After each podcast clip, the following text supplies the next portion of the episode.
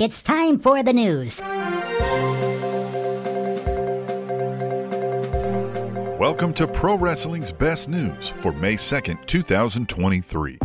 The WWE Draft concluded last night. Notable stars drafted included Universal Champion Roman Reigns, The Bloodline, Raw Women's Champion Bianca Belair, Charlotte Flair, the LWO, WWE Hall of Famer Edge, and United States Champion Austin Theory to SmackDown, Intercontinental Champion Gunther, Imperium, Cody Rhodes, WWE Hall of Famer Trish Stratus, Women's Tag Team Champions Liv Morgan and Raquel Rodriguez, Tag Team Champions Sami Zayn and Kevin Owens, Seth Rollins, and SmackDown Women's Champion Rhea Ripley to Raw. Brock Lesnar, Baron Corbin, Cedric Alexander, Shelton Benjamin, Elias, NXT's Zion Quinn, Omos, Mustafa Ali, Von Wagner, and Dolph Ziggler were identified as dedicated free agents that can work for either brand. In addition to Von Wagner and Zion Quinn being called up to the main roster as free agents, 16 other NXT superstars were drafted, including NXT Women's Champion Indy Hartwell, Apollo Crews, and Zoey Stark to Raw, Grayson Waller, Pretty Deadly, and Cameron Grimes to SmackDown. You can read a full draft list at WWE.com.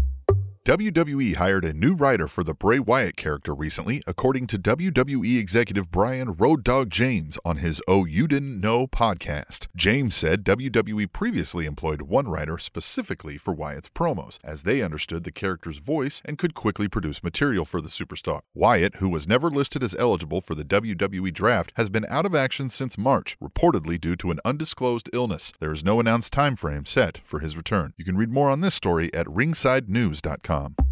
Britt Baker took to Twitter recently to defend her latest t shirt that shows a close up photo of her face, complete with a massive black eye she suffered in the ring two weeks ago during an attack by the Outcasts on AEW Dynamite. Baker addressed criticism from fans that say the shirt appears to make Baker look like a domestic violence victim and is therefore in poor taste by denying that the shirt could support domestic violence in any way, saying that no one claims shirts showing bloody superstars supports murder and that fans would not be this upset if a male superstar were to put out a similar shirt. You can read more on this story at WrestlingInc.com.